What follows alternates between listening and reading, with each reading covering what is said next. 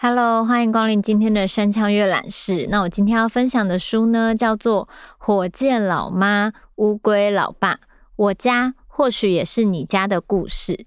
呃，这本书它是一个就是图文创作，所以它除了有文字，有一些小小的随笔。它还有插画，只不过插画是呃可能占了大部分。然后我觉得它的阅读也非常好阅读，因为如果你没有习惯看一些图文创作，或是你没有习惯看一些漫画的话，你可能会觉得漫画的那个分格画面或是文字跳来跳去，让你头昏眼花。那这一本图文创作呢，它不像。一般我们认识的漫画就是左右分格、上下分格，然后大小不一样。它就是真的是一格一格的漫画，然后文字的对话框也非常的清晰的写在那个对话人物旁边。所以如果说呃你可能想要看没有那么多字，但是有一点图画很就是穿插在其中的话，这本书很适合推荐给大家。但是我觉得大家可能就是会觉得说啊，既然是图文创作，是不是像绘本那样？它也不是像绘本那样文字那么少，它是我觉得它的各方比例都调配的蛮好的。就是我看这本书的时候，内心觉得很轻松，但一方面也觉得很感动，因为我我觉得它的副标题下得很好，就是我家或许也是你家的故事，就是每个人的家里面多多少少都有一些自己的故事。然后有一些相似的地方，因为就是人物的组成，然后会有一些很相似但又不尽相同的地方。可是家人之间的情感，我觉得大家多多少少都是会有，有时候会有一点点相爱相杀啊，或是明明是自己的爸妈，你好像很了解，可是其实你真的那么了解吗？是不是反而有时候因为太靠近了，所以你其实根本就没有花那么多力气去理解你身边的人？所以透过这本，呃，作者叫李白，他的图文创作，我就会觉得啊，好像反思了非常多事情，然后也对于每个人的家中成员，就是看完这本图文创作以后，就好像更了解一样，觉得很有趣。好，那我来翻到其中一个篇章，它是有插画的。那这个篇章叫做《那些看似理所当然的事》。那这个文字都是对话框，大家想象一下图片，那要不然就是可能要自己找一下这本书来看。那天我和妈妈一起开车去山上，当时我们一起听着 Podcast，主持人说了一句话让我们印象深刻，那就是和你常年相处的人们可能会忘掉你为他所做的事，也可能会忘掉你对他所说过的话，人们真正会记住的是你给他们的感觉。妈妈突然有感而发啊，说的真有道理呢。我觉得人与人之间，并不是你对人越好，对方就会越喜欢你。我们在生活中常常一不小心就掉入了这个想法中。我之前去一个好朋友家做客，他很轻松的跟我聊天。虽然他没有准备丰盛的茶水饼干，但我们还是度过了美好的下午。后来我又去了另一个朋友家做客，对方请我坐在客厅等了他准备一阵子。啊，抱歉让你久等了啊！糟糕，我好像找不到上次买的茶包。那天准备的甜点很丰盛，我也很感谢对方，但最后我产生了我让他好紧张、真不好意思的愧疚感。这些年来，我看到很多父母跟小孩沟通时会说：“从小到大，我为了你做了这么多，为什么你不能点点点点点？”虽然这些父母的确为孩子做了很多，但是在这样的情绪勒索下，小孩往往只留下了不能让爸妈失望、压力好大的感觉。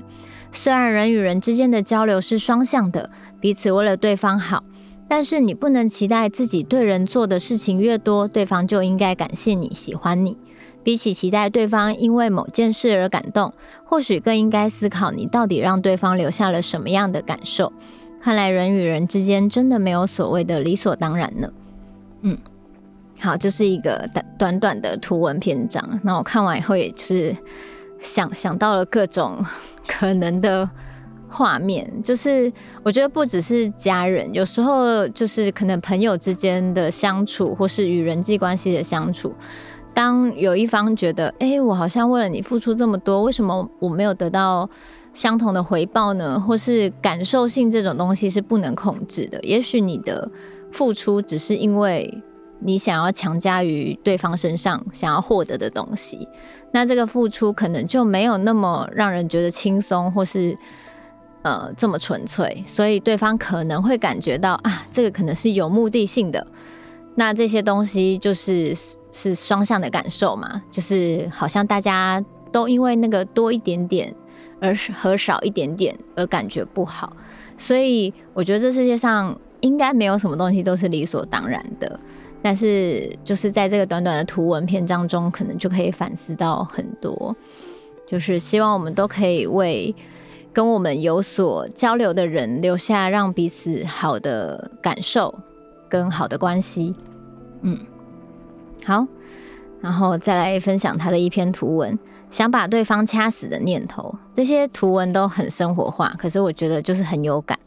从某个时期开始，爸爸在全家出门玩、吃饭的时候总戴着蓝牙耳机，我有时候会觉得很难过。全家难得相聚，爸爸却觉得听 Podcast 更重要。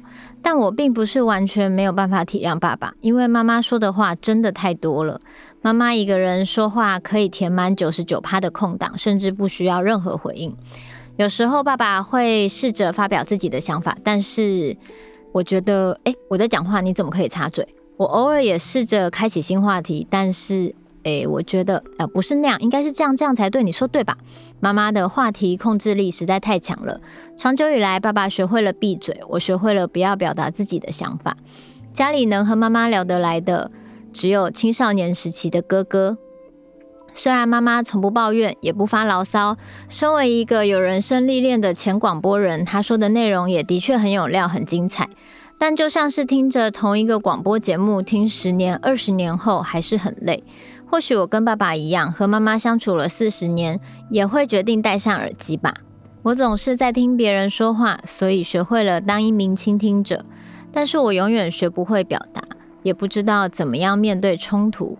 妈妈曾经说过，在一段婚姻里，你会有五百次想把对方掐死的念头，因为朝夕相处的人，每个人的缺点都会表露无遗。即使在大众眼中的优点，也可能在家人眼中变成缺点。不同于一般的父母，我爸妈总是告诉我们：没有觉悟就千万不要结婚，没有想清楚就千万别生小孩。但是我想，那不是因为我妈不希望我们结婚，不希望我们生小孩，而是因为我们都清楚，关系中总是充满了挫折和离开这段关系的诱惑。虽然我们家相处还算融洽，但每个人的缺点都曾让彼此无法忍受过，日子却还是这么过了。归功于爸妈，我很早就看破了广告电影中形容的美好关系。世界上不存在永远美好、永远幸福的关系。每段婚姻、每段血缘关系中都会出现想把对方掐死的念头。不过，我想每个人大概都这么想过了，所以就算了。嗯，我觉得好有感呢。然后还有一篇，就是我觉得短短的，但我觉得就是有时候创作者跟读者之间的。互动会形成另外一个新的宇宙。那这篇叫做《那些说你没用的人》。妈妈开了自己的咖啡店后，有些读者看了我的社群，特地跑去店里喝咖啡。欢迎光临。这则故事是妈妈后来转述给我听的。当天来到店里的是一名大一学生。那个呃，我是李白的读者。哦，这样啊，欢迎欢迎。咖啡上桌后，读者主动聊起我的创作。我自己也很喜欢画图，我觉得像李白这样画陌生人的故事，实现自己的梦想很棒呢。这样啊，哦，李白也是从大一开始画人的，和我现在一样大的时候吗？嗯，我的话可能没有资格谈梦想吧。不管是想考的学校，想打什么工，或者以后想做什么工作，我的目标总是遭到亲友的冷嘲热讽，每次提起都被说得一文不值。这些言语让本来就没有自信的我觉得自己是个没用的人。哦，那些说你没用的人才最没有用。我从孩子还小的时候就跟他们说，以后想做什么工作都可以，不管是当老板还是捡回收都一样，只要尊重自己的工作，有尊严的活着就好了。每个人对别人的人生都有很多意见，李白他从小到大从没听过我的话，但他知道自己在干嘛，我就安心了。你有办法控制的只有自己的想法，最后只有你能告诉自己，你不是个没有用的人。哦，是的，是的。听说客人最后带着微笑离开了咖啡馆。天哪，我觉得好窝心哦，就是，呃。就是每个人都有非常多面，就是在面对家人的时候，或是诶、他妈妈突然开了咖啡店，在跟这个创作者的读者说话的时候，因为人有非常多面，你不可能每一面都，嗯，可能觉得气味相投，或是频率相近，或是很喜欢。但是当你认识到人的多面性，你会觉得这个人越来越可爱。所以，嗯，看完这本书以后，里面的人真的都对我来说，仿佛。就是看到了很活生生的角色跟活生生的人，对，这本图文创作书，我真的觉得是看了会微笑的那一种。我觉得家人间一定都会有那种很和乐融融的时候，但也会有很水火不容的时候。就是尤其是可能一言不合，然后或是对方平常的小小的习惯，你可能就会觉得啊，忍一下，忍一下。但是其实那个东西你可能忍久了，就是会来一个火山爆发。所以，嗯，家人之间的沟通有时候因为太熟悉了，所以可能讲话也不会那么修饰，所以可能一火爆起来就会不可收拾。然后，但是，哎，结束以后也会因为是家人，所以可能也不会去想着要怎么样和好，反正会觉得说每天一直过一直过，这件事就会淡忘掉，直到下次这件事情再触发起来，可能大家又开始争吵一番这样子。总之，家人之间的吵吵闹闹是很常见的。那怎么样去在一个家里彼此成长，跟彼此找到舒服的方式相处？不要一直萌生想要把对方杀死的欲望，我觉得 就是这个图文画的很好，嗯，然后后面还有一些，就是因为他有介绍他家人，然后嗯、爸爸妈妈的个性，还有哥哥的个性，跟他自己的个性，所以在看这本图文书的时候，会觉得很有趣，就是好像也看到了这个创作者与他的家人，很像一个图文的纪录片。所以我觉得大家可以翻翻，然后甚至我都很想要去他妈妈开的咖啡店，因为他妈妈后来创业，然后就是可能都已经到退休年纪了，但突然就是投身于另外一个事业，这样子，就是一个非常有行动力的人，这样子。嗯，然后这个图文创作者他也有 IG，所以呃，大家也可以先上 IG 看一下他的画画的风格跟文字的风格。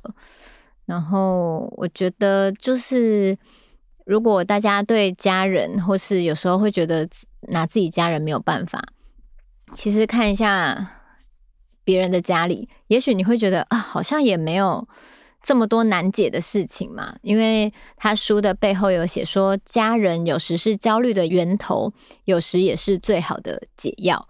就是解铃还需系铃人，对，有时候就是真的。试着更理解自己的家人，也试着更理解自己，然后诚实的面对彼此，也许你就会找到一个最舒服的相处模式。因为每个阶段大家年纪不同，看到的事情不同，要相处在同一个屋檐下的确不容易。对啊，所以就带着彼此的个性，好好的互相磨合跟包容吧。然后推荐这本书给大家。嗯，那我们山川阅览室就下周见喽。Música